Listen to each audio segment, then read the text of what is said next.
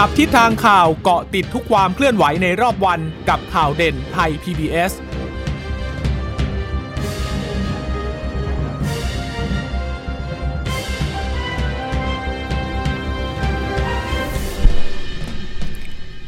วัสดีค่ะ สวัสดีคุณผู้ฟังทุกท่านนะคะ ที่รับฟังข่าวเด่นไทย PBS นะคะผ่านทางสถานีวิทยุที่เชื่อมโยงสัญญาณจากไทย PBS ทุกท่านนะคะ จะเจอกันเป็นประจำบ่าย3ามโมงอย่างนี้นะวันนี้ดิฉันจัดรายการคู่กับคุณสวรักษ์จากวิวัฒนากุลสวัสดีค่ะ สวัสดีค่ะค่ะ สวัสดีคุณผู้ฟังทุกท่านด้วยนะคะวันนี้ก็มีหลายเรื่องหลายประเด็นให้ตามกันต่อเรื่องของโอมิครอนก็มีความเคลื่อนไหวในต่างประเทศ เยอะอยู่เหมือนกันใช่ไหมคะคุณสวรักษ์ก็ตอนนี้ชักไม่แน่ใจแล้วนะ ว่าต้นกำเนิดของโอมิครอนเนี่ยจะมาจากแอฟริกาใต้ เพราะว่าเนเธอร์แลนด์เนี่ยเขาตรวจพบว่าจริง ๆ แล้วในเนเธอร์แลนด์มีเชื้อโอมิครอนก่อนที่แอฟริกาใต้จะประกาศเสียอีกแต่อันนี้ก็ยังเป็นแค่ข้อมูลเบื้องต้นนะคะ ต้องรออีกสักหนึ่งถึงสองสัปดาห์แหละกว่าจะมันชัดเจนว่า จริง ๆ แล้วโอมิครอนนั้นมันเกิดขึ้นที่ไหนกันแน่ อืมก็อย่างที่เราคุยกันเมื่อวานนะเพราะเอิญว่าไปพบผู้ติดเชื้อเนี่ยที่บอสตวานาใช่ไหมคะ ที่อยู่ทางแอฟริกาใต้ แล้วทางแอฟริกาใต้ก็ออกมาพูดก็เลยดูเหมือนว่า เอ๊ะ จุดกำเนิดตรงเนี้ยมีคนตั้งข้อสังเกตว่า เกิดขึ้นที่แอฟริกาใต้หรือเปล่า แต่ตอนนี้นะทฤษฎีนี้เริ่มอาจจะไม่ใช่แล้วนะคะะเดี๋ยวมาติดตามกัน แล้วก็เห็นบอกว่าพบผู้ติดเชื้อเพิ่มด้วยนะ อย่างบราซิลก็เพิ่งจะพบผู้ติดเชื้อเองนะคะ ใช่ค่ะค่ะะทีนี้โควิดในไทยก็คงต้องตามกันต่อ แล้ววันนี้การเมืองวันนี้ก็ต้องติดตามความเคลื่อนไหวของนายกรัฐมนตรีนะคะที่ลงพื้นที่ไปยังจังหวัดอุดรธานีนะคะ ครั้งนี้เนี่ย ไปพร้อมกับพลเอกประวิทย์ด้วย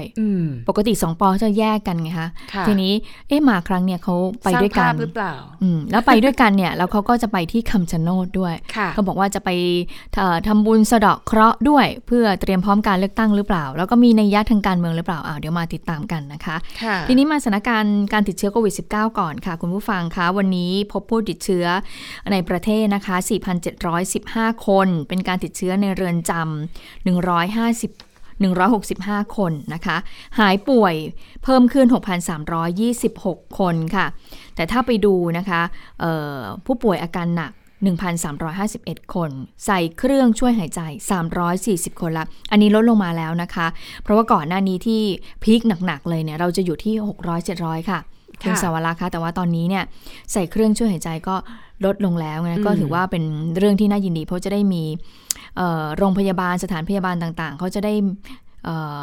การทำงานมีภาระหนักมากนะคะจะได้มีภาระหนักมากมากขึ้นนะคะเครื่องอะไรก็จะได้เบาบางลงเครื่องช่วยหายใจอะไรมันก็จะได้มีแบบให้ให้พอมันไม่ใช่มีแค่โควิดไงมันก็จะมีโรคอื่นๆ รวมถึงคนที่ประสบอุบัติเหตุนะคะที่จะต้องได้รับการรักษาในโรงพยาบาล ถ้ามีเตียงว่างอุปกรณ์ว่างเนี่ย เวลามีผู้ป่วยประเภทนี้ที่นอกเหนือจากโควิดเขาก็จะได้มี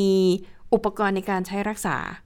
นะคะค่ะเรื่องของขาดโอกาสทางการรักษาอันนี้สำคัญมากเลยนะคะ เพราะว่าพอมีโควิดเนี่ยมันก็จะมีผลที่ทำให้ผู้ป่วยมะเร็ง ผู้ป่วยโรคไต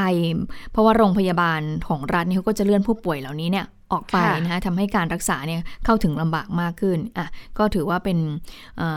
สถานการณ์ก็เริ่มดีขึ้นนะคะวันนี้ผู้ติดเชื้อ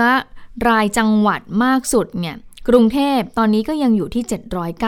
794 คนอยู่ก็ยังคงเยอะอยู่นะคะ รองลงมาก็จังหวัดสงขลาทางใต้ค่ะ 270 คน สุราษฎร์ธานี 240 คน นครศรีธรรมราช 204 คนชนบุรีก็ยังติดอยู่นะ ยังอยู่ในหนึ่งใน 10ออันดับจังหวัดที่พบผู้ติดเชื้อมากตอนนี้ก็ขยับมา 1 ใน 5 ละชนบุรีวันนี้ 198 คนค่ะ ค่ะ ในส่วนของคลัสเตอร์นี่ก็ยังมีเยอะอยู่นะคะ ฆษกของศบคค่ะ ระบุว่าคลัสเตอร์โรงมีทั้งคลัสเตอร์โรงงาน สถานประกอบการนะคะ พบที่จังหวัดปราจีนบุรีลบบุรี สระบุรี เพชรบุรี กาญจนบุรี ส่วนคลัสเตอร์ตลาดเนี่ย พบที่จังหวัดขอนแก่น อุดรธานี สุราษฎร์ธานี จันทบุรี ประจวบคีรีขันธ์และยังมีคลัสเตอร์พิธีกรรมทางศาสนานะคะ งานศพงานบุญต่างๆ แล้วก็คลัสเตอร์แคมป์คนงาน อันนี้พบที่จังหวัดระยองสุรินทร์สระแก้วขอนแก่น แล้วก็มีคลัสเตอร์สถานศึกษาโรงเรียนนะคะ มีที่ประจวบคีรีขันธ์สระแก้วเชียงใหม่เลย และอุบลราชธานี คลัสเตอร์ค่ายทหารที่ชลบุรี แล้วก็คลัสเตอร์ร้านอาหารพบที่จังหวัดอุบลราชธานี แล้วก็คลัสเตอร์สถานบันเทิงค่ะ พบที่อุบลราชธานีแล้วก็อุดรธานีนะคะ ก็ผู้สื่อข่าวก็บอกเพิ่มเติมนะคะบอกว่าน่าสังเกตนะคะถึงคลัสเตอร์ของสถานบันเทิงที่มีรายงานในวันนี้ เพราะว่าศบค เนี่ย ก็เพิ่งมีมติไปไงว่า สถานบันเทิงเปิดดำเนินการได้ 16 มกราคมปีหน้า นี่ยังไม่เปิดเลยแต่คลัสเตอร์สถานบันเทิงได้ยังไงแสดงว่าอาจจะลักลอบเปิดโดยผิดกฎหมายหรือเปล่าอืมนะคะก็ยังพบเห็นอยู่นะคะะมาดูเรื่องของการฉีดวัคซีนเมื่อวานนี้ตัวเลขที่เรารายงานไปให้คุณสวรักษ์ เล่าให้คุณผู้ฟังก่อนนะคะเมื่อวานนี้ตัวเลขที่เรารายงานไปยังอยู่ที่ 93 ล้านดิฉันจะเข้าไปที่หมอพร้อมไปดูเช็คดูหน่อยนะคะว่าล่าสุดเนี่ยตอนนี้ตัวเลขอยู่ที่เท่าไหร่แล้วนะคะค่ะก็อันนี้เป็นแถลงนะคะนายแพทย์ทวีสิน วิษณุโยธินโฆษกสบคบอกว่า สัปดาห์นี้เนี่ยก็ยังคงให้เป็นสัปดาห์แห่งการฉีดวัคซีนคือเริ่มตั้งแต่ 27 พฤศจิกายนนะคะ แล้วก็เขาบอกว่าเมื่อวันที่ 30 พฤศจิกายนนะฉีดไปแล้ว 93ล้าน5แสน36,449 โดสนะคะ ในจำนวนนี้เนี่ยคิดเป็นคนที่ฉีด 1 เข็มนะคะ คิดเป็น 72.22%ของประชากรเอ่อประชากร 67 ล้านคนนะคะ แต่ว่ามีถ้าหากนับประชากรแฝงด้วยเนี่ย ก็จะมีประมาณ 72 ล้านคนฉีดได้ไป 67.24% ก็เลยขอความร่วมมือจากประชาชนนะคะ เพราะว่ามันจะต้องฉีดเข็มสองเนี่ย จะต้อง 70%ขึ้นไปถึงจะมีภูมินะคะ ดังนั้นตอนนี้เนี่ย เริ่มมีการระบาดของเชื้อโอมิครอนเข้ามาแม้ว่าในไทยยังไม่ได้พบการเออไม่พบผู้ติดเชื้ออย่างเป็นทางการนะคะ แต่ว่าก็รณรงค์ให้ไปฉีดวัคซีนกันเถอะนะคะ อย่างน้อยเนี่ยไอ้วัคซีน ไวรัสที่มันระบาดอยู่ในตอนนี้เนี่ยฉีดวัคซีนก็บรรเทาได้ แต่ถ้าวันไหนโอมิครอนปรากฏขึ้นมาจริง ๆ ก็จะได้มีภูมิคุ้มกันกันเอาไว้ก่อนนะคะ ค่ะดิฉันเข้าไปเช็คทางหมอพร้อมแล้วนะ ตัวเลขก็ขยับขึ้นยากเหลือเกินค่ะ ก็ยังคงอยู่ที่ 93ล้าน6แสน5หมื่น115 โดส ใช่ไหมคะ ของใช่ใช่อัน ตัวเลขที่คุณรายงานเนี่ยเพิ่มอ๋อเพิ่มเพิ่มเพิ่มเพิ่มจากตัวเลขที่แถลงไปตอนเช้าเพราะว่าหมอพร้อมเขาก็จะรายงานค่อนข้างที่จะอัปเดตนิดหนึ่งนะคะ ก็คือว่าอย่างวันนี้ค่ะฉีดวันนี้นะคะหมอพร้อมเขารายงานเข้ามาว่า 1 7 4 9 0 6 โดสเองนะคะแต่ถ้าไปดูภาพรวมของเปอร์เซ็นต์การฉีดสะสมก็อยู่ที่ร้อยละ 72.16 นะคะเอาไปดูเข็มหนึ่งกันหน่อย ถ้าเป็นเข็มหนึ่งเนี่ยฉีดไปแล้วนะคะ เอ่อก็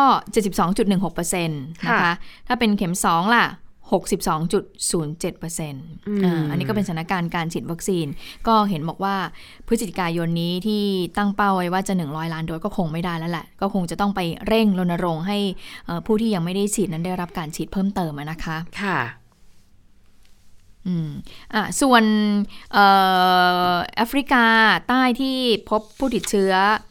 โอมิครอนใช่ไหมแล้วบอกว่ามีการ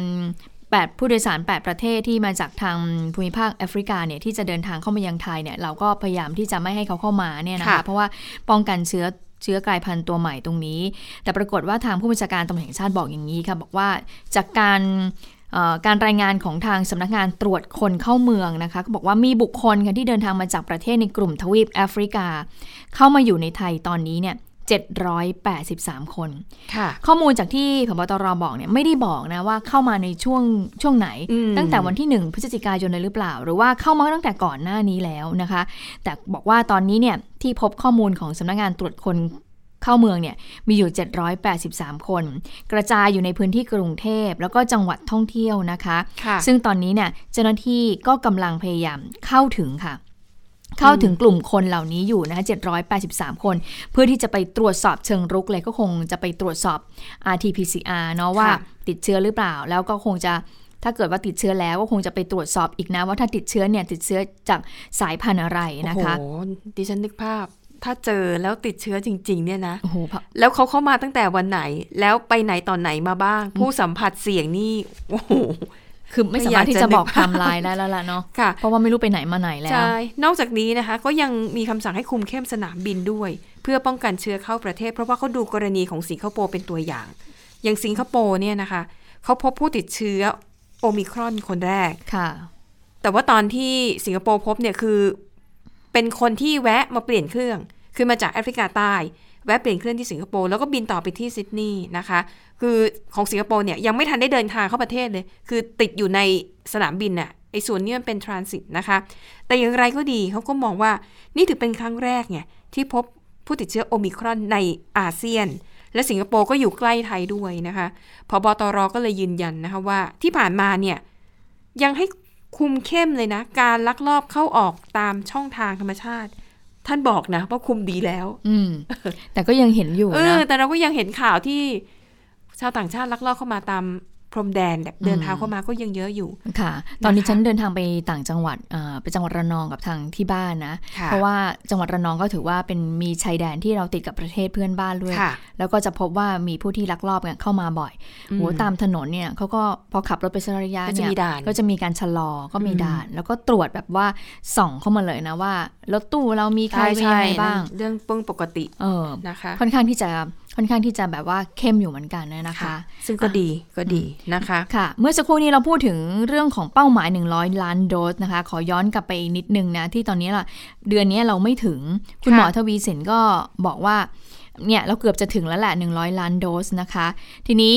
ถ้าไปดูภาพรวมของภาคอีสานที่ฉีดวัคซีนเนี่ยมีเพียง 50%เท่านั้นค่ะก็คือยังน้อยอยู่อะนะคะ ที่ประชุม EOC ของกระทรวงสาธารณสุขเนี่ยก็เลยมีการหารือกัน แล้วก็บอกว่าจะจัดทำแผนอุดช่องว่าง 3 เรื่อง 3 เรื่องที่ว่านี้ประกอบไปด้วยก็คือเรื่องของความเชื่อ แล้วก็ความกังวลถึงผลข้างเคียง แล้วก็อาการไม่พึงประสงค์ เช่นฉีดแล้วป่วยมีไข้ รวมถึงบางรายเนี่ยเสียชีวิต เรื่องนี้เนี่ยปลัดกระทรวงสาธารณสุขเนี่ยได้จัดเตรียมชุดข้อมูลที่มีการพิสูจน์ทราบถึงผลการฉีดวัคซีนให้กับประชาชนได้รับรู้แล้วนะคะสองเรื่องของความห่างไกลเรื่องนี้เนี่ย ทางกระทรวงสาธารณสุขก็จัดทีมเข้าไปฉีดถึงบ้านเลย เพราะว่าบางคนค่ะเขามีพื้นที่ห่างไกลเนาะกว่าเขาจะเข้ามาในตัวเมืองและจะมาได้รับบริการการฉีดวัคซีนเนะมันก็คงจะเป็นเรื่องยากค่ะทางกระทรวงสาธารณสุขก็เลยจะต้องมีการจัดทีมเอ่อนอกจากจะมีอสม คงจะต้องจัดทีมเฉพาะพิเศษขึ้นไปนะคะอืมเพื่อที่จะเข้าไปหาเอ่อ ประชาชนในพื้นที่ถึงบ้านเลย ก็บอกว่าอย่างอสมบางคนเนี่ยเดินเข้าไปนะ ทั้งวันได้แค่หนึ่งคนหรือสองคนเท่านั้นเองคืออสมเนี่ยเขาเป็นคนพื้นที่เขาจะรู้อยู่แล้วว่าบ้านไหนมีใครอยู่บ้างบ้านไหนยังไม่ได้ฉีดนะคะ ดังนั้นเนี่ยเข้าไปถึงประชาชนง่ายกว่า เพราะบางคนเนี่ยเป็นผู้สูงอายุ แล้วเงินทองก็ไม่ค่อยมีอืมคือถ้าอ้าวไปวันนี้อำเภอมีฉีดนะอืมต้องเสียค่ารถมต้องเสียเวลาไปบางทีอายุมากไปคนเดียวไปไม่ไหว ดังไม่นั้นรู้จะไปยังไงด้วยเอออสมก็อาจจะต้องเข้ามาช่วยในจุดนี้ด้วยคอันนี้แหละเป็นสิ่งที่เอ่อประชาติอื่นไม่มีนะเอออสมตรงนี้นะมีบ้านเราเนี่ยที่ที่ค่ะที่ทำค่อนข้างดีเลยนะคะค่ะอะอันนี้อันที่สามน่าสนใจค่ะ เมื่อก่อนแหละเราไม่สามารถที่จะเลือกฉีดได้นะอืมคุณสาวรักษ์ใช่ใช่เราไม่สามารถที่จะเลือกสูตรได้ว่าเราอยากจะได้ตัวไหนค่ะเพราะว่าอย่างอย่างอย่างเราเนี่ยแรก ๆ เลยเนี่ยเราเราจริงๆ เราอยากได้แอสตรา Astra เซเนกาใช่แต่สุดท้ายแอสตรามันก็ไม่มีให้เราฉีดค่ะเราก็ต้องไปฉีดเชื้อตายก่อนใช่ไหมค่ะคะแล้วก็หลังๆเนี่ยคุณหมอก็เลยออกมาบอกว่าเออก็จะมีสูตรแบบเชื้อตายแล้วก็บวก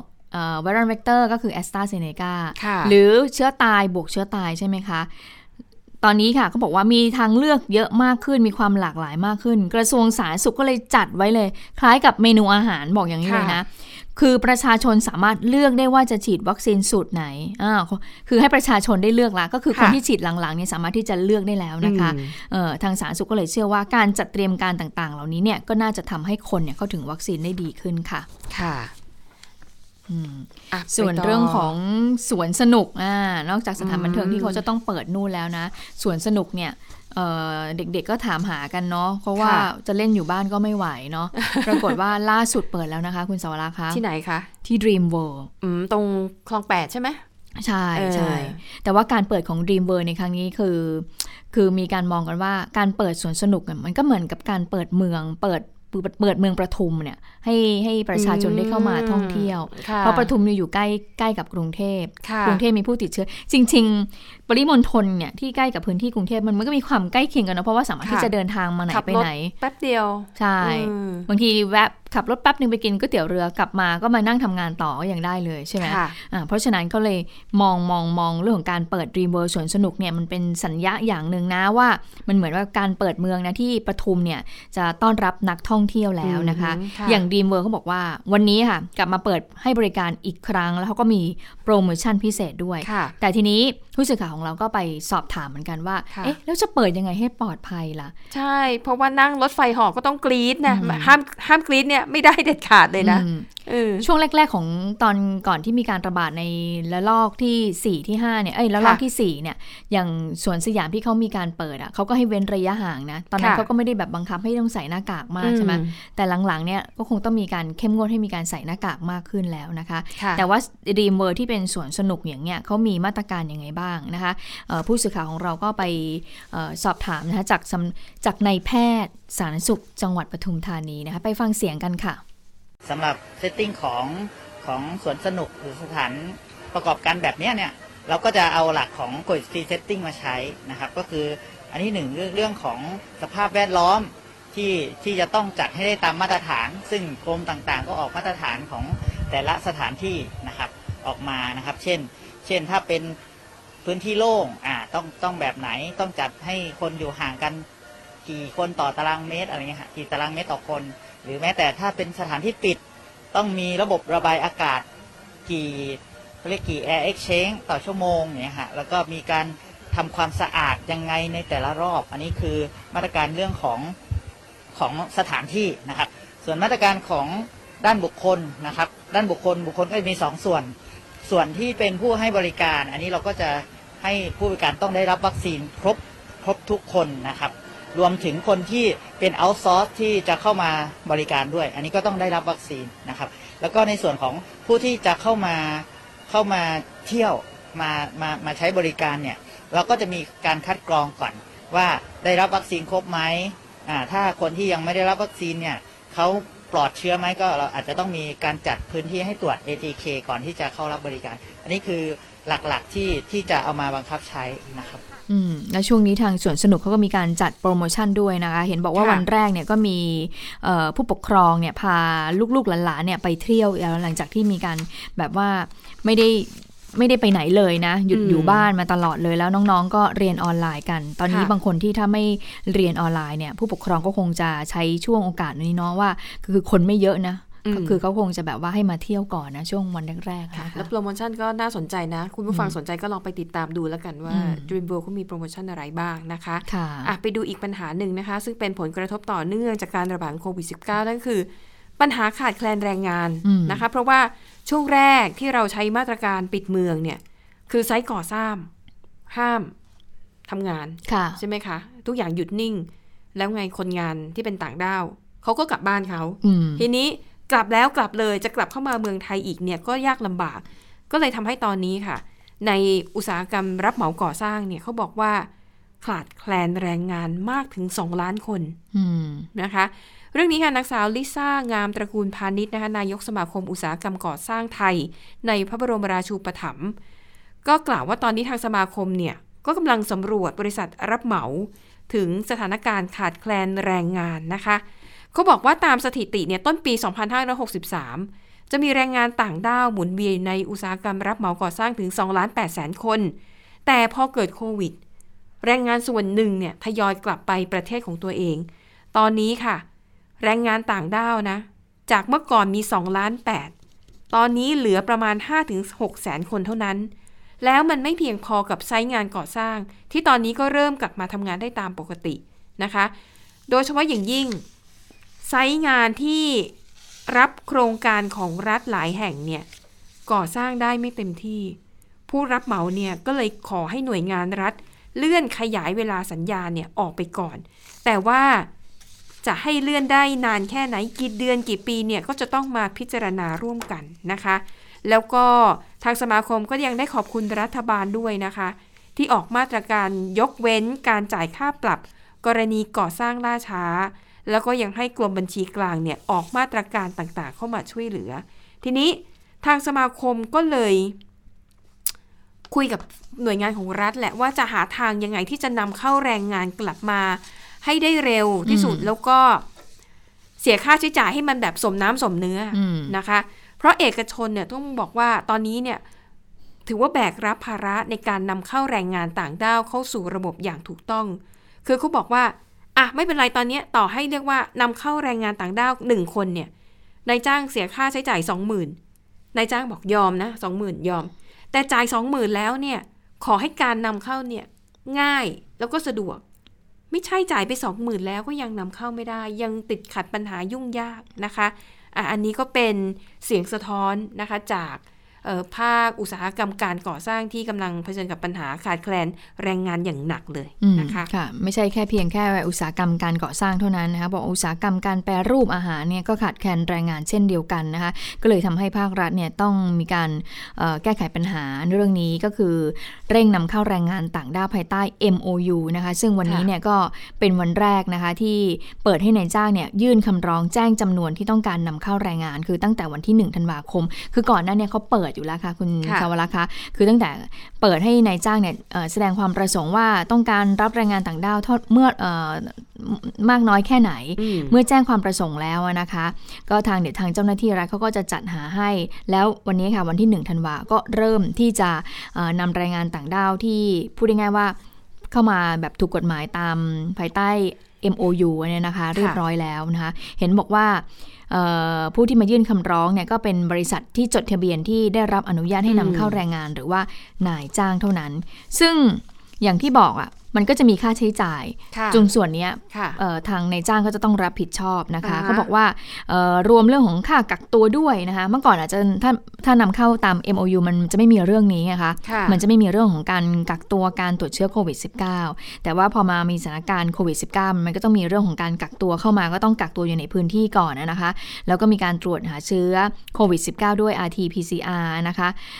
แล้วก็รวมค่าใช้จ่ายทั้งหมดเนี่ยประมาณ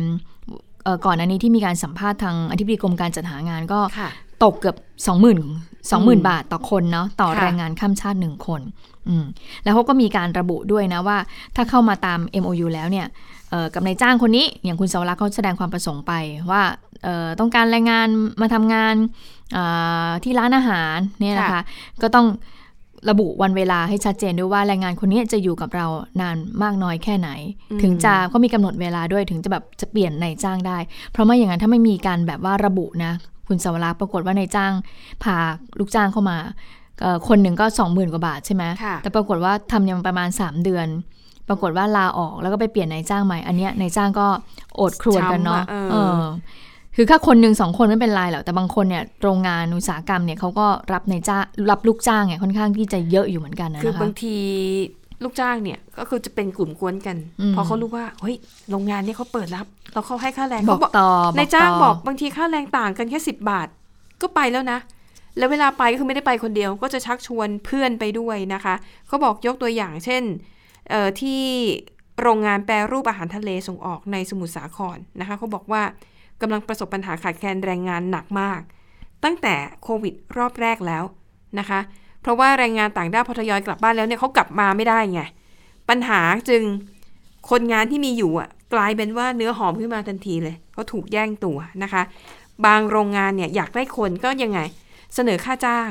เสนอสวัสดิการจูงใจกว่าเขาอย่างเขาบอกค่าจ้างต่างกันสิบบาทน่ะแรงงานก็ไปแล้วนะคะ อันนี้ก็เป็นปัญหาที่เกิดขึ้นกับ ภาคอุตสาหกรรมการผลิตต่างๆ วันนี้ในจับตาสถานการณ์มีการพูดคุยกับคุณวิสิตลิมลือชา ซึ่งเป็นประธานกลุ่มอุตสาหกรรมอาหารของสภาอุตสาหกรรมแห่งประเทศไทยนะมีอยู่ 2 เรื่องที่เรานำประเด็นนี้มาฝากคุณผู้ฟังกันนะเรื่องของอแรงงานตาม MOU เนี่ยเราก็มีการสอบถามคุณวิสิตอยู่เหมือนกันว่าเอคาดหวังกับแรงงานตาม MOU มากน้อยแค่ไหนนะคะและยิ่งมาเจอจากสถานการณ์โอมิครอนเนี่ยที่คาดว่าจะต้องอาจจะ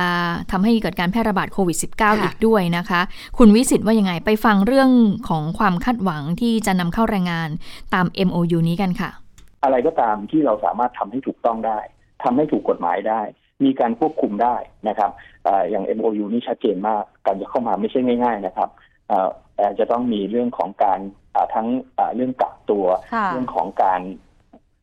ตรวจเรื่องฉีดวัคซีนหรือเปล่าหรือแม้กระทั่งตรวจ RT-PCR อะไร ต่างๆ เยอะแยะมากมายนะครับ เพราะนั้น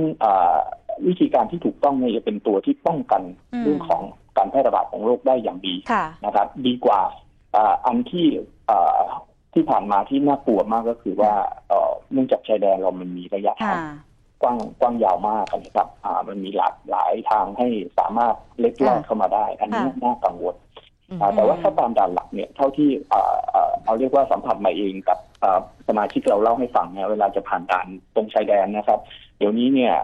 เจ้าหน้าที่ตรวจเข้มนะครับ ขอดูบัตรประชาชนด้วยนะครับอันนี้อันนี้ถือว่าเป็นเรื่องดี อืมก็ถือว่าเป็นเรื่องดีเพราะว่าถ้าเกิดว่าตรวจไม่ดีนะคะ แล้วก็มีการเล็ดลอดมาเนี่ยมันไม่มันไม่ได้ติดแค่คนเดียวไงคะคุณสวรักษ์ก็อาจจะนำเชื้อเนี่ยมาแพร่ระบาดในกลุ่มแรงงานที่อยู่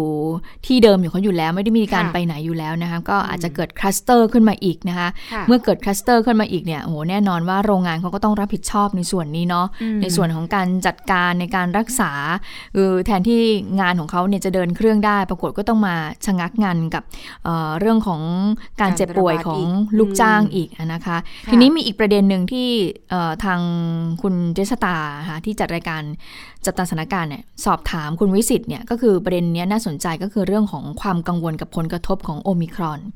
ว่าเป็นยังไงบ้าง เพราะว่าตอนนี้จะเห็นว่าธุรกิจต่างๆเนี่ยก็เริ่มดำเนินการแล้วนะคะ ความต้องการในจ้างก็มีมากขึ้น กิจการกิจกรรมต่างๆ ก็เริ่มกลับมา เรียกได้ว่าตอนนี้ไปไหนเนี่ยก็คือแทบทุกร้านแทบทุกแห่งเนี่ยก็เปิดหมดแล้วนะคะ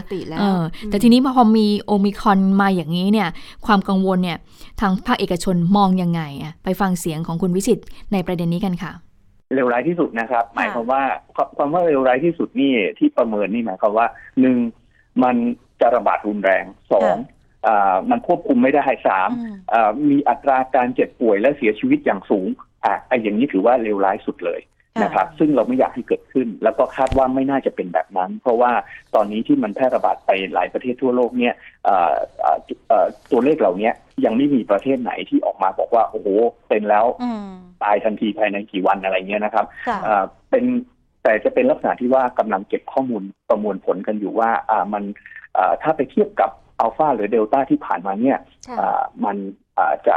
ระบาดได้เร็วกว่า สักกี่เปอร์เซ็นต์ และอันอันที่ไอไอระบาดเร็วกว่าเนี่ย ยังไม่ซีเรียสเท่ากับว่า และเจ็บป่วยรุนแรงกว่าไหมนะครับ สมมุตินะครับติดง่ายก็จริงแต่ถ้า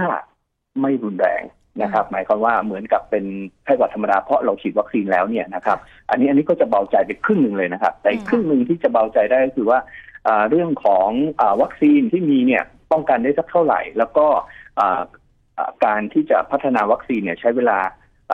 อีกนานไหมนะครับเพราะเท่าที่ติดตามข่าวเนี่ยก็คาดว่าต้นปีหน้านะครับ ที่ที่จะพัฒนาตัววัคซีนให้ทันกับสายพันธุ์ใหม่นี้ครับ ค่ะเรียกได้ว่าภาคเอกชนก็ต้องติดตามสถานการณ์ของโลกของโรคนี้อย่างใกล้ชิดเลยนะ ไม่ว่าจะเป็นเรื่องของออการแพร่เชื้อของโอมิคอนนี้มันรุนแรงมากน้อยแค่ไหนนะคะ บริษัทยาต่างๆ สามารถที่จะผลิตวัคซีนได้หรือไม่นะคะ ซึ่งมีความคืบหน้าไหมคะ เรื่องนี้คะคุณสาวลังวันนี้มีความคืบหน้าเยอะแยะไปหมดเลยนะคะเอาเรื่องแรกก่อนเชื่อว่าคุณผู้ฟังหลายท่านอยากรู้เหมือนกันว่า แล้วตกลงวัคซีนที่เราฉีดฉีดกันไปเนี่ย สูตรไข้สูตรนู่นสูตรนั่นสูตรนี้เนี่ยคือ ฉีดแทบทุกจะชนิดแล้วนะคะของคนไทยเนี่ย เอาอยู่ไหมอ่า ถ้าพูดกันตามตรงนะคะ ตอนนี้ไม่มีใครสามารถให้คำตอบได้เลย ไม่ว่าจะเป็นองค์การอนามัยโลก บริษัทผู้ผลิตวัคซีน แล้วก็ผลิตยาทั้งหลายเนี่ย บอกว่าจริง ๆ นะ มันต้องขอเวลาประมาณสองสัปดาห์ ต้องขอศึกษาดูข้อมูลก่อนว่าวัคซีนที่มีอยู่ในตอนนี้มันป้องกันได้มากน้อยแค่ไหนนะคะ แต่ว่าวันนี้เนี่ยจู่ๆนะคะ CEO ของบริษัทโมเดอร์นาเนี่ยซึ่งเป็นหนึ่งในผู้ผลิตวัคซีนก็ออกมาให้ความเห็น ซึ่งดิฉันสงสัยมากว่าทำไมเขาถึงพูดลักษณะนี้ขึ้นมา เพราะว่ามันค่อนข้างจะส่งผลเสียนะคะวันนี้ก็คือเป็นประธานเจ้าหน้าที่บริหารของบริษัทโมเดอร์นาเขาให้สัมภาษณ์กับเอ่อ Financial Times นะคะก็เป็นสื่อที่เน้นเรื่องของภาคธุรกิจ ธนาคารตลาดหลักทรัพย์นะคะปรากฏว่า CEO เนี่ยบอกว่า พูดตรงมากเลย ผมคิดว่าวัคซีนที่มีอยู่ในตอนนี้เนี่ย ไม่น่าจะต้านไวรัสโอมิครอนได้เอาพูดเอาแบบละเอียดเลยนะ ถอดคำพูดมาเลยนะเขาบอกว่า ผมคิดว่าวัคซีนที่มีอยู่ในตอนนี้เนี่ย ประสิทธิภาพในการต้านทานไวรัสโอมิครอนเนี่ย จะไม่เท่ากับการต้านทานไวรัสเดลต้านะคะ แต่ปรากฏว่าพอพาดหัวข่าวถ้อยความนี้เนี่ย มันสร้างความตื่นตระหนก มันทำให้คนเนี่ยเข้าใจว่าวัคซีนที่มีอยู่ในเวลานี้ มันต้านทานกับโอมิครอนไม่ได้ ซึ่งแต่ถ้าดูคำเต็มๆที่เขาให้สัมภาษณ์เนี่ยเขาว่าไงคะเขาก็พูดประมาณเขาต้องก็คือในทำนองว่าวัคซีนที่ผลิตเนี่ย ตอนแรกมันผลิตขึ้นมาเพื่อต้านทานกับเดลต้าแต่ตอนนี้เป็นโอมิครอนแน่นอนในเมื่อมันผลิตขึ้นมาเพื่อต้านเดลต้าประสิทธิภาพในการต้านเดลต้าก็ย่อมต้องดีกว่าโอมิครอนซึ่งเอาจริง ๆ ตอนนี้ก็ไม่รู้ว่าต้านโอมิครอนได้มากน้อยแค่ไหนนะคะ แต่ว่าเออพอพูดแบบนี้ออกมามันส่งผลทันทีตลาดหุ้นเอ่อไม่ว่าจะเป็นดัชนีดาวโจนส์หรือว่า S&P ของสหรัฐอเมริกา ร่วงทันทีเลยนะคะ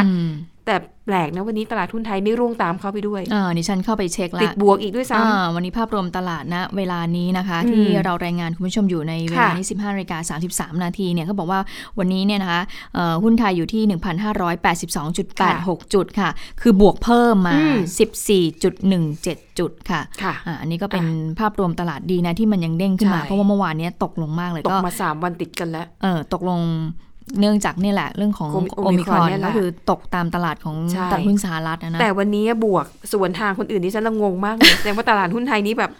หาหลักเกณฑ์อะไรค่อนข้างลำบากนะอะนั่นก็คือความเห็นนะคะของหนึ่งในผู้บริษัทเออหนึ่งในบริษัทที่ผลิตวัคซีนอะทีนี้ไปดูกันแบบเป็นรายบริษัทเลยว่าเขามีการเตรียมพร้อมยังไงบ้างจะเอายังไงนะคะอ่าไปดูบริษัทแรกนะคะไฟเซอร์ไฟเซอร์บอกเลยว่า ตอนนี้ยังไม่ทำอะไรนะ แต่ขอเวลาก่อน 2 สัปดาห์ เพื่อศึกษาว่า วัคซีนที่มีอยู่ในตอนนี้ มีประสิทธิภาพในการป้องกันสายพันธุ์โอมิครอนได้หรือไม่ ถ้าศึกษาแล้วพบว่า เออ มันจำเป็นต้องปรับเปลี่ยนวัคซีนจริง ๆ ไฟเซอร์สามารถใช้เวลาภายใน 6 สัปดาห์ พัฒนาวัคซีนชุดใหม่เพื่อรับมือโอมิครอนได้ แล้วก็วัคซีนชุดแรกสามารถผลิตและจัดส่งได้ภายในเวลา 100 วัน ก็ถือว่าเร็วนะคะ เขาบอกว่าไฟเซอร์เนี่ยก็เคยก็เคยพัฒนา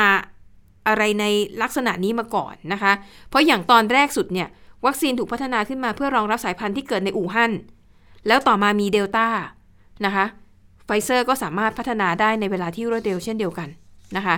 อีกบริษัทหนึ่งค่ะโมเดอร์นาโมเดอร์นาเนี่ยทำไว้ถึง 3 แผนด้วยกัน แผนแรกคือทดสอบก่อนนะคะว่า จะใช้วิธีเอาโมเดอร์นาของเดิมที่มีอยู่เนี่ยฉีดเป็นเข็มกระตุ้น แต่จะเพิ่มโดสเข้าไป เพื่อดูว่าเมื่อเพิ่มโดสในเข็มกระตุ้นน่ะมันจะเพิ่มภูมิคุ้มกันในร่างกาย รับมือโอมิครอนได้หรือไม่ แผน 2 คือ พัฒนาวัคซีนเพื่อกระตุ้นตัวใหม่เลยนะคะ พัฒนาขึ้นมา 2 ตัว คือเขาทำไปแล้วเป็น booster ที่ทำขึ้นสำหรับสายพันธุ์เบต้าทำไปแล้วก่อนหน้านี้นะ แล้วก็อีกตัวหนึ่ง พัฒนาสำหรับจัดการเบต้าและเดลต้าในโดสเดียวกัน ซึ่งโมเดอร์นาเนี่ยก็จะใช้สองแผนนี้นะคะ เอาวัคซีนที่พัฒนาไว้แล้วเนี่ย แต่มันคนละสายพันธุ์นะมาทดสอบว่า แล้วมันรับมือโอมิครอนได้ไหมนะคะ แล้วก็แผนต่อมาก็คือการผลิตวัคซีนอีกตัวเลยตัวใหม่เลย อันนี้สำหรับโอมิครอนโดยเฉพาะนะคะเขาบอกว่าโมเดอร์นาเนี่ยจะทดสอบวัคซีนตัวใหม่ล่าสุดได้ภายในเวลา 60 ถึง 90 วัน โมเดอร์นากับไฟเซอร์เป็นเทคโนโลยีแบบ mRNA การพัฒนาวัคซีนทำได้ง่ายและเร็วกว่า วัคซีนแบบแอสตราเซเนกาแอสตราเซเนกาเนี่ยเป็นเทคโนโลยีเดิมนะคะ ดังนั้นเวลาพัฒนาสายพันธุ์ของเออเวลาพัฒนาวัคซีนเพื่อรับมือกับสายพันธุ์ใหม่เนี่ยเขาบอกว่า มันเท่ากับว่าเขาต้องไปตั้งต้นที่หนึ่งใหม่ในขณะที่ mRNA มันต่อยอดจากของเดิมได้ แต่อย่าง a s t r a z เซ e c a เนี่ย ถ้าจะพัฒนาตัวใหม่คือต้องไปนับหนึ่งใหม่ ดังนั้นของ a s t r a อาจจะต้องใช้เวลา 4-6 เดือน เพื่อพัฒนาวัคซีนขึ้นมารับมือกับโอมิครอนมีความเคลื่อนไหวจากจีนบ้างไหมคุณสาวละเงียบ เออเนี่ยฉันอยากรู้มากเลยเนาะมีบางคนบอกว่าโอ้ตอนนี้จีนอาจจะนั่งหัวเราะอยู่ก็ได้ บอกว่า ไหนดูซิใครบอกว่าจีนแบบ เยอะ ปิดประเทศไม่ยอมให้ต่างชาติเข้า หรือว่าเข้าได้จำกัดมากๆ เป็นไงล่ะ ตอนนี้โอมิครอนมาจีนก็ไม่หวั่น เพราะว่ามาตรการจีนนั้นคือ zero COVIDจีนจะเท่านั้น จีนจะไม่อยู่ร่วมกับโควิด แต่จีนจะกำจัดโควิดให้เป็นศูนย์อืมนะคะดังนั้นจีนก็เงียบยังไม่ได้มีความเห็นอะไรเกี่ยวกับเรื่องนี้นะคะแต่ว่าแอสตราเซเนแอสตราเซเนกาลืมบอกไปอย่างหนึ่ง แอสตราเนี่ยก่อนหน้านี้เขาพัฒนาวัคซีนสำหรับสายพันธุ์เบต้าอยู่แล้วเขาจะเอาวัคซีนตัวนี้เนี่ยมาทดสอบในบอสวานาและเอสวาตินีซึ่ง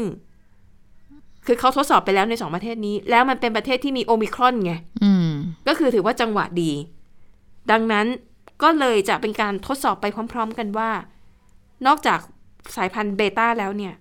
มันสามารถป้องกันสายพันธุ์โอมิครอนได้ด้วยหรือไม่ ซึ่งของแอสตราเซเนกาเนี่ยคาดว่าสัปดาห์หน้านะจะสามารถสรุปได้ว่าไอ้วัคซีนชุดใหม่เนี่ยจะสามารถกระตุ้นภูมิคุ้มกันได้ดีมากน้อยแค่ไหนอืมสัปดาห์หน้าก็มีน่าจะมีข่าวข่าวความเคลื่อนไหวของบริษัทยาที่ผลิตวัคซีนออกมานะ ว่าจะพัฒนาเพื่อที่จะสกัดโอมิครอนได้มากน้อยแค่ไหนนะคะทีนี้ย้อนกลับมานิดนึงในในในไทยบ้าง วันนี้คุณหมอยง ผู้วรวันหัวหน้าศูนย์เชี่ยวชาญเฉพาะทางด้านไวรัสวิทยา คณะแพทยศาสตร์ จุฬาลงกรณ์มหาวิทยาลัยก็มีการโพสต์ข้อความเกี่ยวกับเรื่องนี้ค่ะโอมิครอนนี้นะคะ คุณหมอบอกว่าโอมิครอนเนี่ยมีแนวโน้มการแพร่ระบาดได้เร็ว แล้วคุณหมอก็มีการแจกแจงรายละเอียดนะคะ ไปดูกันหน่อยว่าเเหตุผลที่มาประกอบเรื่องนี้คืออะไร คุณหมอบอกว่าอย่างแรกคือเรื่องของรหัสพันธุกรรมค่ะก็คือมีการกลายพันธุ์เพิ่มเติมจากเดลต้าการติดการกระจายโรคมันไม่น้อยไปกว่าเดลต้าอย่างแน่นอนเลยนะคะ อย่างที่ 2 คือจากหลักฐานทางการระบาดในแอฟริกา เช่นในเมืองเคาเตงเพียง2 สัปดาห์เนี่ยพบผู้ป่วยสายพันธุ์โอมิครอนเนี่ยเพิ่มขึ้นอย่างรวดเร็ว แล้วก็ยังพบในประเทศต่างๆ ขณะนี้เนี่ยก็มากกว่า 10 ประเทศ ถึงแม้ว่าจะเดินทางมาจากแอฟริกา ก็แสดงเห็นว่าในแอฟริกาเองเนี่ยที่ไม่ได้ตรวจเนี่ยอาจจะมีอีกจำนวนมากค่ะอันนี้คุณหมอบอกนะคะ 3 คือจากการตรวจไวรัสในลำคอก็พบว่าปริมาณไวรัสในผู้ป่วยเนี่ยถึงแม้จะอาการน้อย ก็พบปริมาณไวรัสจำนวนมากที่จะแพร่กระจายต่อไปได้ง่ายอู้อันนี้น่ากลัวเนาะถึงแม้ว่าจะพบได้น้อยแต่มัน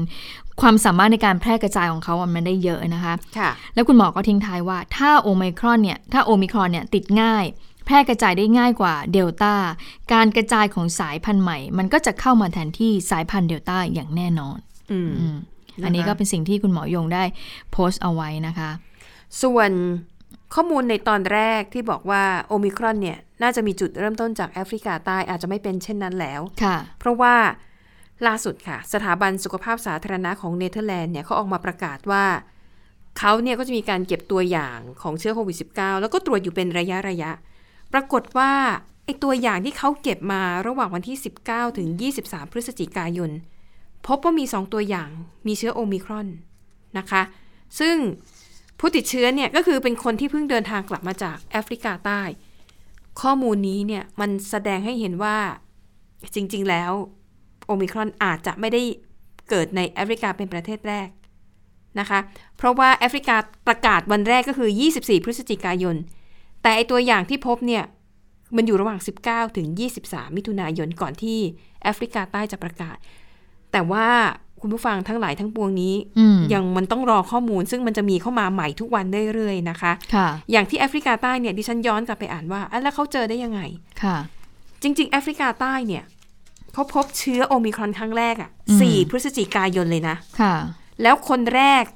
เขาให้เครดิตเลยนะคะว่า คุณจะต้องชื่นชมผู้หญิงคนนี้นะเธอเป็นนักวิทยาศาสตร์ของห้องแลบที่ชื่อว่าแลนเซตเธอชื่อว่าอลิเซียเวอร์มูเลน เธอคือคนแรกที่พบความผิดปกติของไวรัสโควิด -19 เมื่อวันที่ 4 พฤศจิกายน คือตอนเธอตรวจเนี่ยเธอบอกว่า เอ๊ะ เธอตรวจหายีนตัวหนึ่งไม่พบ คือมันเป็นยีนที่เกี่ยวข้องกับโปรตีนหนามของไวรัสนะคะ ซึ่งไอโปรตีนหนามเนี่ยมันจะเป็นตัวที่เกาะเซลล์แล้วมันจะเป็นปัจจัยสำคัญที่ทำให้เซลล์เนี่ยมันเข้าสู่ร่างกายมนุษย์ ปรากฏว่าเธอตรวจหาเชื้อตัวนี้ไม่เจอ เธอก็เลยไปแจ้งหัวหน้า แล้วก็มีการแจ้งมีการตรวจสอบตามลำดับขั้นตอน กว่าจะยืนยันได้ว่านี่คือไวรัสสายพันธุ์ใหม่ที่มีลักษณะการกลายพันธุ์ที่น่ากังวล ก็ปาเข้าไปวันที่ 24 นั่นแปลว่าห่างกัน 20 วันเลยนะ แสดงว่าก่อนหน้านั้นน่ะ ค่ะโอมิครอนมาแล้ว แต่การประกาศอย่างเป็นทางการคือ 24 พฤศจิกายน ดังนั้นคุณผู้ฟังไม่ต้องแปลกใจนะ ถ้าหลังจากนี้เราจะได้ยินข่าวว่า อ้าว ประเทศนู้น ประเทศนั้น ประเทศนี้ เจอโอมิครอนก่อนวันที่ 24 พฤศจิกายนนะคะ ก็ต้องถือเป็นปริศนา ทีนี้มีอีกประเด็นหนึ่งน่าสนใจคุณผู้ฟัง หลายคนบอกว่าจริง ๆ คุณต้องชื่นชมแอฟริกาใต้นะ รอบเนี้ยเขาเจอปุ๊บเขารีบรายงานรีบพอชัวร์ปุ๊บเขาก็รีบรายงาน อืมจะต้องสมนาคุณเขานะเนี่ย อืม แทนที่จะไปห้ามปิดระงับการเดินทางไปแอฟริกานะ ค่ะ อืม อย่างในบทความของ The New York Times เนี่ยบอกว่าค่ะ อย่างเงี้ย องค์การอนามัยโลกเอ่ยองค์กรระหว่างประเทศหรือแม้แต่ประเทศร่ำรวย คุณควรจะต้องให้รางวัลแอฟริกาใต้ อาจจะเป็นในรูปแบบของเงินช่วยเหลือ หรือเป็นในรูปแบบของโครงการอะไรก็แล้วแต่ที่ทำให้แอฟริกาใต้เนี่ยได้ประโยชน์ ถือเป็นการตอบแทนสิ่งที่เขาทำไม่อย่างนั้นเนี่ยถ้าคุณปล่อยให้เขาถูกลงโทษ เหมือนกับการถูกลงโทษก็คือ เกือบทั่วโลกแล้วมั้งพี่ห้ามเที่ยวบินจากแอฟริกาใต้เข้าประเทศ อย่างนี้เกิดในอนาคตมีประเทศใดประเทศหนึ่งเขาเจอเคสแบบนี้ แล้วเขาบอกว่า อุ้ยไม่รายงานดีกว่า เดี๋ยวจะโดนเหมือนแอฟริกาใต้ เราเก็บไว้เงียบๆดีกว่าวันนั้นมันจะเกิดอะไรขึ้นนะคะ อันนี้จึงเป็นประเด็นที่มีคนพูดถึงกันมากอะแต่ไม่แน่พอสถานการณ์มันดีขึ้นอาจจะมีคนปูนบำเหน็จให้แอฟริกาใต้นะคะ แต่ต้องบอกอย่างหนึ่งค่ะแอฟริกาใต้เนี่ย คุณผู้ฟัง คือได้ยินว่าอยู่ในภูมิภาคแอฟริกา เดี๋ยวจะนึกว่าเขาแบบยากจนเขาไม่ค่อยมีอะไรใช่ไหมค่ะแต่จริงๆเราไม่ใช่เลยนะคะค่ะแอฟริกาใต้เนี่ยเป็นหนึ่งในประเทศที่มีเทคโนโลยี แล้วก็มีอุปกรณ์ มีผู้เชี่ยวชาญที่เกี่ยวข้องกับเรื่องไวรัสและการถอดรหัสพันธุกรรม ดีที่สุดแห่งหนึ่งของโลก อืเพราะแอฟริกาใต้เนี่ยเคยมีการระบาดของโรคเอส แล้วก็วัณโรคเขาก็เลยทุ่มงบประมาณให้แอฟริกาใต้เพื่อเป็นศูนย์กลางในภูมิภาคค่ะ เวลาเกิดโรคระบาดเกิดอะไรเนี่ย ส่งหลักฐานส่งตัวอย่างมาพิสูจน์ในแอฟริกาใต้ อันนี้ถือว่าเป็นอันที่ส่งจากการระบาดของโรคที่มีมาก่อนหน้านี้ ก็เลยทำให้เราเจอโอมิครอนเนี่ยเร็ว นะคะค่ะเห็นบอกว่าญี่ปุ่นเนี่ยพบผู้ติดเชื้อคนที่ 2 แล้วนะคะ หลังจากที่เมื่อวานนี้ที่คุณเสารักรายงานไปนะผู้ติดเชื้อคนแรกใช่ไหมคะเขาบอกว่าคนที่2เนี่ยเป็นชาวต่างชาติที่เข้ามาในญี่ปุ่นเมื่อปลายเดือนพฤศจิกายนค่ะ ติดเชื้อสายพันธุ์โอมิครอน เป็นรายที่ 2 โดยผู้ติดเชื้อคนนี้เป็นชาวต่างชาติที่เดินทางมาถึงสนามบินนารีตะของญี่ปุ่น เมื่อปลายเดือนพฤศจิกายน แล้วปรากฏว่าไปตรวจหาเชื้อโควิด -19 เนี่ยเป็นบวกทางเจ้าหน้าที่ก็เลยมีการกักตัวในสถานที่ที่จัดเอาไว้ให้ แต่ปรากฏว่าเมื่อนำตัวอย่างไปวิเคราะห์ดูนะคะ ที่สถาบันโรคติดเชื้อแห่งชาติของญี่ปุ่น ก็พบว่าเป็นการติดเชื้อสายพันธุ์โอมิครอนค่ะ โดยบอกว่าหลังจากนี้เนี่ยทางญี่ปุ่นก็จะไปตรวจสอบเส้นทางการติดเชื้อโดยละเอียดนะคะแล้วก็จะไปดูว่ามีบุคคลใดเนี่ยที่ไปใกล้ชิดกับผู้ติดเชื้อโอมิคอนดังกล่าวคนนี้หรือไม่นะคะเพื่อป้องกันไม่ให้เกิดการแพร่ระบาดภายในญี่ปุ่นค่ะค่ะ ส่วนของไทยนิดนึงค่ะโอ้มีก็บอกมีข่าวดีคุณสวราคะ ดิฉันบอกบอกนิดนึงข่าวดีเนี่ยก็คือว่าลดค่าตรวจ RT-PCR แต่ก็ไม่ได้ข่าวดีแบบว่านี่มาก เพราะว่าโรงพยาบาลเนี่ยเขาก็ยังเขายังค่าตรวจถ้าเป็นโรงพยาบาลเอกชนเนาะเขายังตรวจเนี่ย RT-PCR เนี่ยครั้งหนึ่งก็รวมหมดทุกอย่างนะหัตถกงหัตถการอะไรเนี่ยก็ตกประมาณไม่เกิน 3,000 บาทแต่ที่กรมวิทย์เขาประกาศมาเขาบอกว่าลดค่าตรวจ RT-PCR เหลือ 1,100 บาทค่ะ จะไปหาเราจะไปตรวจเนี่ยจะหาราคาอย่างนี้ได้ที่ไหนนะ ถึงแม้เขาจะประกาศออกมาอย่างนี้แล้วนะคะเขาบอกว่า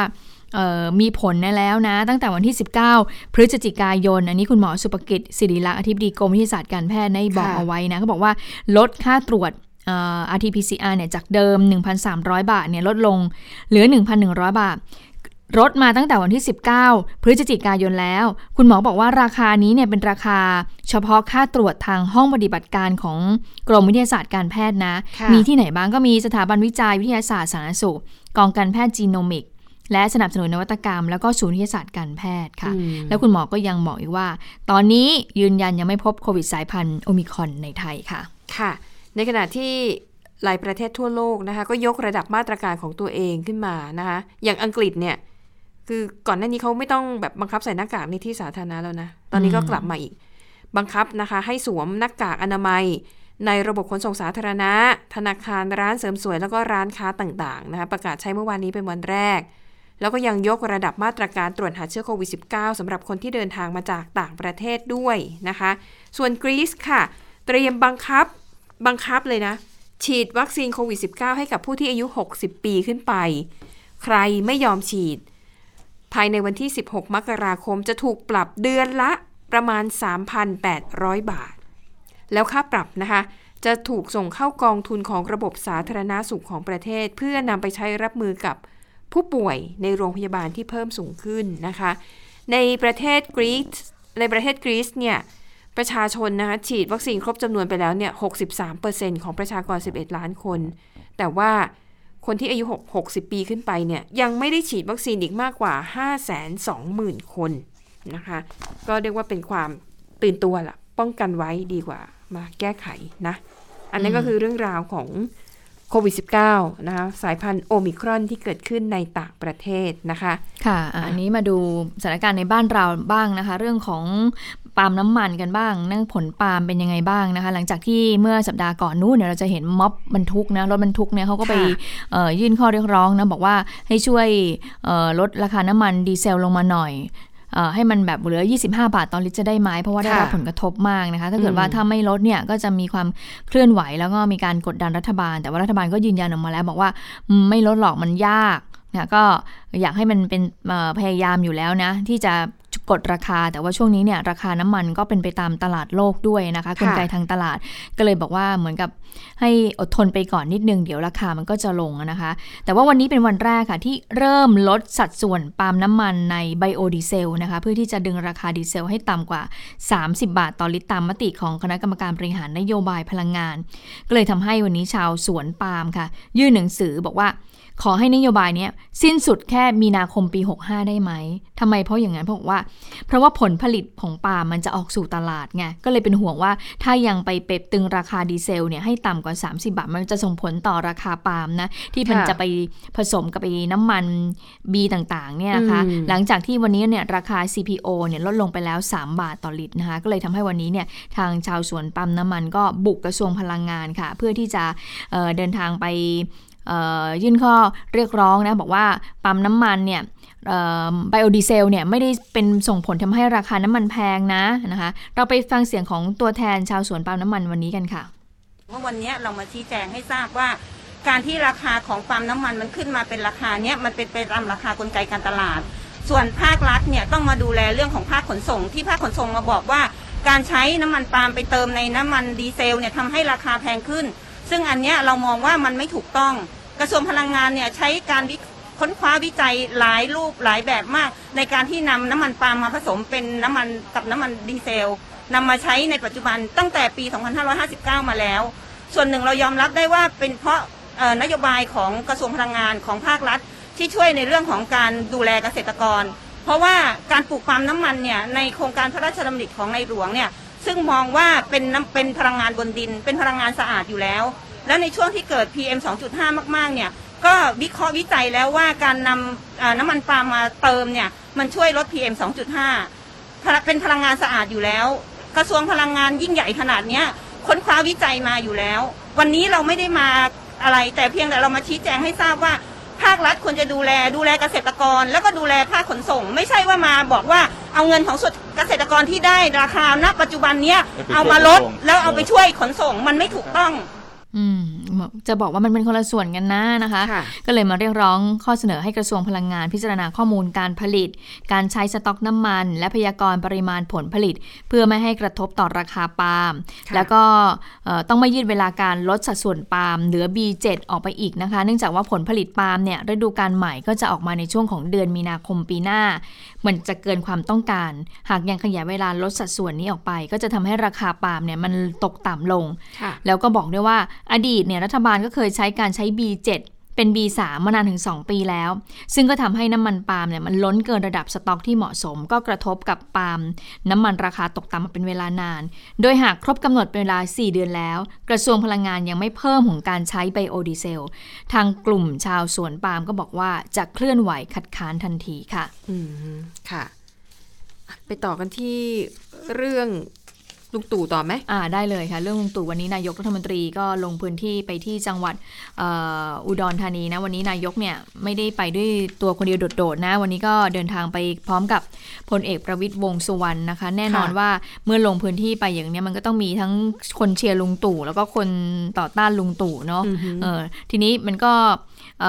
มีความเคลื่อนไหวเกิดขึ้นกันไปไปฟังเสียงของประชาชนที่เขาไปรอต้อนรับลุงตู่ที่เราดิฉันตัดเสียงบางช่วงบางตอนมาให้กับคุณผู้ฟังได้ฟังกันค่ะท่านผู้ที่ก็ถ้าเขามาจากใจ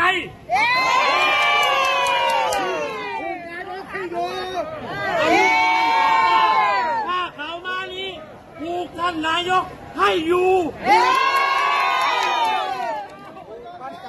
ท่านนายกบอกว่า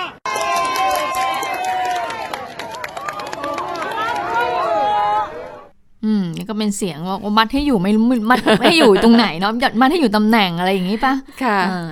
บอกพลเอกประยุทธ์ จันโอชานายกรัฐมนตรี และคณะก็เดินทางไปตรวจเยี่ยม แล้วก็ให้กำลังใจนะคะ ผู้ประกอบการพ่อค้าแม่ค้าคือวันนี้เนี่ยนายกเขาจะเดินทางไปรับฟังแผนเปิดเมืองอุดร Plus Model ด้วยนะคะค่ะและทีนี้นอกจากจะไปรับฟังภาคเอกชน ภาครัฐเนี่ยเขามีแผนเปิดเมืองอุดร Plus Model แล้วเนี่ยเขาบอกว่านายกเนี่ยก็จะมีกำหนดการไปแหล่งท่องเที่ยวศักดิ์สิทธิ์ด้วยก็คือจะไปวังนาคินคำชะโนดที่อยู่ที่อำเภอบ้านดุงนะคะ ซึ่งก็จะเเปิดเป็นนำร่องเปิดท่องเที่ยวอุดรพัฒน์โมเดลนี่แหละนะคะ ก็เชิญจะไปติดตามสถานการณ์ตรงส่วนนี้ด้วยออตอนนี้ก็ยังอยู่ในสถานการณ์โควิด -19 อยู่ใช่ไหมคะ แต่ว่าถ้าดูบรรยากาศแล้วคุณสาวรักคุณผู้ฟังคะ คนก็ไปแน่นทีเดียวนะ คือเรียกว่าเว้นระยะห่างไหมไม่ได้เว้นระยะห่างเลยนะคะ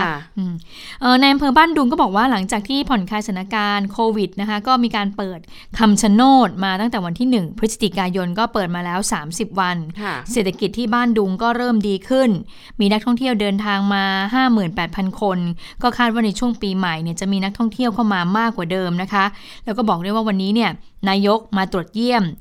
มาตรการป้องกันโควิด -19 ของแหล่งท่องเที่ยวเนื่องจากว่าแหล่งท่องเที่ยวนี้มันก็จะเป็นหนึ่งใน 6 อำเภอของอุดรพัฒน์โมเดลด้วยนะคะคะก็เลยมาตรวจแล้วก็ให้กำลังใจพ่อค้าแม่ค้าในพื้นที่ด้วย ส่วนกำนันตำบลบ้านม่วง ก็บอกว่าในปี 62 เนี่ย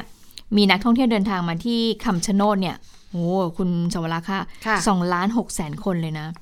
ปีหกสามเนี่ยก็เข้ามาสามล้านสามแสนกว่าคน ถือว่าปี 62 63เนี่ยไล่ขึ้นมาเรื่อยๆเลย แต่ปรากฏว่าหลังจากโควิดค่ะโควิดก็ทำลายทุกสิ่งเลย ก็ทำให้ต้องปิดคำชะโนดไปตั้งแต่เดือนเมษายนตั้งแต่ปี 64 ไปนะคะ แต่ว่าเมื่อถ้าจะจะเปิด คำชะโนดใหม่แล้วเนี่ยตั้งแต่เดือนพฤศจิกายนเนี่ยก็คือก็ต้องเปิดแบบมีมาตรการป้องกันโควิด -19 ด้วย ก็บอกว่าก็จะต้องมีการคัดกรอง ผู้ที่จะเดินทางเข้ามาสักการะ ก็ต้องตรวจดูว่ามีการฉีดวัคซีน 2 เข็มหรือไม่นะคะเออแล้วก็แล้วก็จะมีการให้นักท่องเที่ยวเข้ามาแบบจำกัดด้วยก็คือไม่ได้ให้เข้ามาแบบเยอะ ๆ อะไรอย่างนี้ด้วยนะคะ ค่ะอะปิดท้ายนะไปดูเรื่องเกี่ยวกับวงการบันเทิงเล็ก ๆนะคะ ก็คือเป็นเรื่องของ วันนี้ถ้าคุณผู้ฟังติดตามสื่อสังคมออนไลน์อาจจะเห็นนะคะแฮชแท็กแบนลูกหนัง จะงงอะไรลูกหนังเออตอนแรกคนฟุตบอลหรืออะไรยังไงใช่ใช่คนก็งงว่าเอ๊ะลูกหนังมันมีความเคลื่อนไหวกับฟุตบอลอะไรหรือเปล่าลูกหนังเนี่ยก็คือเป็นชื่อเล่นนะคะของหนึ่งในลูกสาวฝาแฝดของคุณตัวสรัญยูวงกระจ่าง ซึ่งก็เสียชีวิตไปแล้วนะคะ คือคุณตัวกับคุณหัตยาเนี่ย มีลูกสาวฝาแฝดชื่อลูกลูกหนุนและลูกหนังทีนี้ลูกหนังเนี่ย อ่าขอเรียกชื่อจริงแล้วกันจะได้ไม่สับสน คุณลูกหนังเนี่ยชื่อจริงคือสีตลาวงกระจ่างนะคะ ประเด็นคือว่า คุณลูกหนังเนี่ยดิฉันอ่านเส้นทางกับเธอแล้วแสดงว่าเธอตั้งใจที่จะเข้าสู่วงการบันเทิงของเกาหลีตั้งแต่ช่วงแรก ๆ เลยเพราะว่าเธอไปเรียนปริญญาตรีจากมหาวิทยาลัยอีฮวาอีฮวาในเกาหลีใต้ คือเป็นมหาวิทยาลัยสตรีนะคะ แล้วก็ชื่อดังมาก เธอไปเรียนปริญญาตรีอยู่ที่นั่น แล้วก็เริ่มเข้าสู่วงการบันเทิงเกาหลีเริ่มต้นเป็นนางแบบ นะคะ สังกัดเอ่อ YG K Plus แล้วก็ต่อมาเป็นเด็กฝึกหัดในค่าย Lionheart นะคะ แล้วเธอก็เดินตามเส้นทางมาเรื่อยๆ ปรากฏว่า ในวันที่ 5 มกราคมปีหน้าค่ะ เธอมีกำหนดที่จะเดบิวต์อย่างเป็นทางการในฐานะของหนึ่งในไอดอลวง girl วง girl group น้องใหม่ของเกาหลีนะคะ ชื่อวง High Key นะคะ จากค่าย GLG แล้วก็น้องลูกหนังเนี่ย เป็นหนึ่งเป็นหนึ่งในสมาชิกของวงดนตรีของวงนี้ซึ่งมีสี่คน แล้วก็เธอใช้ชื่อในวงการว่าสีตลาแต่ปรากฏว่า คือกำลังจะเดบิวต์ในอีกเดือนกว่าๆนะคะ แต่ปรากฏว่าในสื่อสังคมออนไลน์ค่ะ มีคนเอาเรื่องของเธอเนี่ยไปโยงกับท่าทีทางการเมืองของคุณตัวสรันยูซึ่งมีช่วงหนึ่งนะคะ คุณตัวนี่ก็แสดงความคิดเห็นทางการเมือง สูงมาก เคยไปร่วมกับขบวนของคุณของกลุ่มกปปส เมื่อปี 2557 ที่มันนำไปสู่การทำรัฐประหารของในปี 2500 2549 หรือเปล่าอืมใช่ไหมดิฉันไม่แน่ใจว่าว่าปีไหนแต่ว่าคุณตัวเนี่ยก็ไปไปไปร่วมด้วยกับกลุ่มปปสก็ถือว่าเป็นหนึ่งในแกนนำนะคะและด้วยความที่เป็นดาราเนี่ย คือไปไหนคนก็รู้จักแล้วก็เลย กลายเป็นข่าวปรากฏว่า คนที่ใช้สื่อสังคมออนไลน์เขาก็โยงเธอเนี่ยแหละเข้ากับพฤติกรรมท่าทีทางการเมืองของคุณพ่อ แล้วก็ไปขุดประวัติขุดพฤติกรรมเก่าๆของเธอ ที่มันเกี่ยวโยงกับการเมือง เช่น ภาพของลูกหนังสมัยที่ไปเป่านกหวีด ร่วมกับม็อบกกปปสเมื่อปี 2557 นะคะ แล้วก็แม้ว่าเหตุการณ์มันจะผ่านไปนานหลายปีแล้วเนี่ย แต่ว่าคนที่ไม่พอใจ เออในรัฐบาลทหารเนี่ยนะคะ ก็ทำเรียกว่าอะไรนะทำแฮชแท็กสีตลาขึ้นมา S I T A L A แล้วก็โพสต์ภาพโพสต์ข้อความที่โจมตีเธอในทำนองว่า เนี่ยเห็นไหมเป็นทายาทแล้วก็สนับสนุนเผด็จการอะไรแบบนู้นแบบนี้ แล้วก็กลายเป็นกระแสต่อต้านขึ้นมา เขาบอกว่าวันนี้นะคะแฮชแท็กสีตลาเนี่ย ติดเทรนด์อันดับหนึ่ง Twitter ของเมืองไทยนะคะ ทีนี้ก็เลย ไม่แน่ใจว่ามันจะส่งผลต่อการทำงานของเธอในวงการบันเทิงเกาหลีใต้หรือไม่ต้องดูต่อไปว่าทางเกาหลีเนี่ยเขาเขาเขาเขา concern เรื่องนี้ไหมเขา concern เกี่ยวกับเรื่องนี้กังวลเกี่ยวกับเรื่องนี้ไหมนะคะแต่ถ้าไปดูความเคลื่อนไหวในบ้านเราเนี่ยก็ยังแฮชแท็กแรงไม่หยุดเลยนะคะ คุณแม่ของเธอว่าอย่างบ้างคุณธัญญาเกตสังที่เป็นดีเจในรุ่นรุ่นเรานะคุณแม่เขาก็บอกว่าตอนที่รู้ว่าน้องอะได้จะได้เดบิวต์นะคุณแม่ก็ขึ้นโพสต์รูปของน้องแล้วก็บอกว่าน้องสาวฉันอะไรเงี้ยเหมือนกันแล้วก็โพสต์ด้วยว่าอะไรก็มาฉุดไม่อยู่ถ้าเกิดอ่านจากประวัติแปลว่าน้องตั้งใจมาตั้งแต่แรกแล้วนะคะแต่ทีนี้ไปดู Facebook ของคุณประวิทย์โรจนพฤกษ์ค่ะ ซึ่งเป็นผู้สื่อข่าววุโสของหนังสือพิมพ์ข่าวสดนะข่าวสดภาษาอังกฤษค่ะ เขาโพสต์ข้อความน่าสนใจเขาบอกว่าศาลตัดสินลงโทษเนี่ยยังลงโทษลูกเมียแทนไม่ได้เลยนะ เราจึงไม่สมควรที่จะลงโทษแล้วก็บอยคอรดหญิงคนหนึ่ง เพราะเป็นสิ่งที่พ่อของเธอก่อคุณประวิทย์เนี่ยเขาก็บอก ชัดเจนบอกว่าผมไม่เห็นด้วยนะกับการกดดันลูกหนังเพื่อลงโทษกับกรรมที่คุณตู้สรัญยูได้ทำเอาไว้ นี่ไม่ใช่ความยุติธรรม แต่มันคือการล้างแค้นอย่างไม่ถูกต้องอันนี้ก็เป็นสิ่งที่ผู้สื่อข่าวอุโสได้โพสต์ไว้นะนอกจากนั้นก็มีอีกอีกหลายท่านค่ะที่มีการโพสต์ถึงเรื่องนี้เอาไว้เหมือนกัน คุณผู้ฟังลองไปติดตามดูในทวิตเตอร์น่าจะมีความเคลื่อนไหวนี้ด้วยนะคะะหมดเวลาของข่าวเด่นไทย PBS แล้วนะคะ พบกันใหม่วันพรุ่งนี้นะคะกับเราสองคน สวัสดีค่ะ สวัสดีค่ะ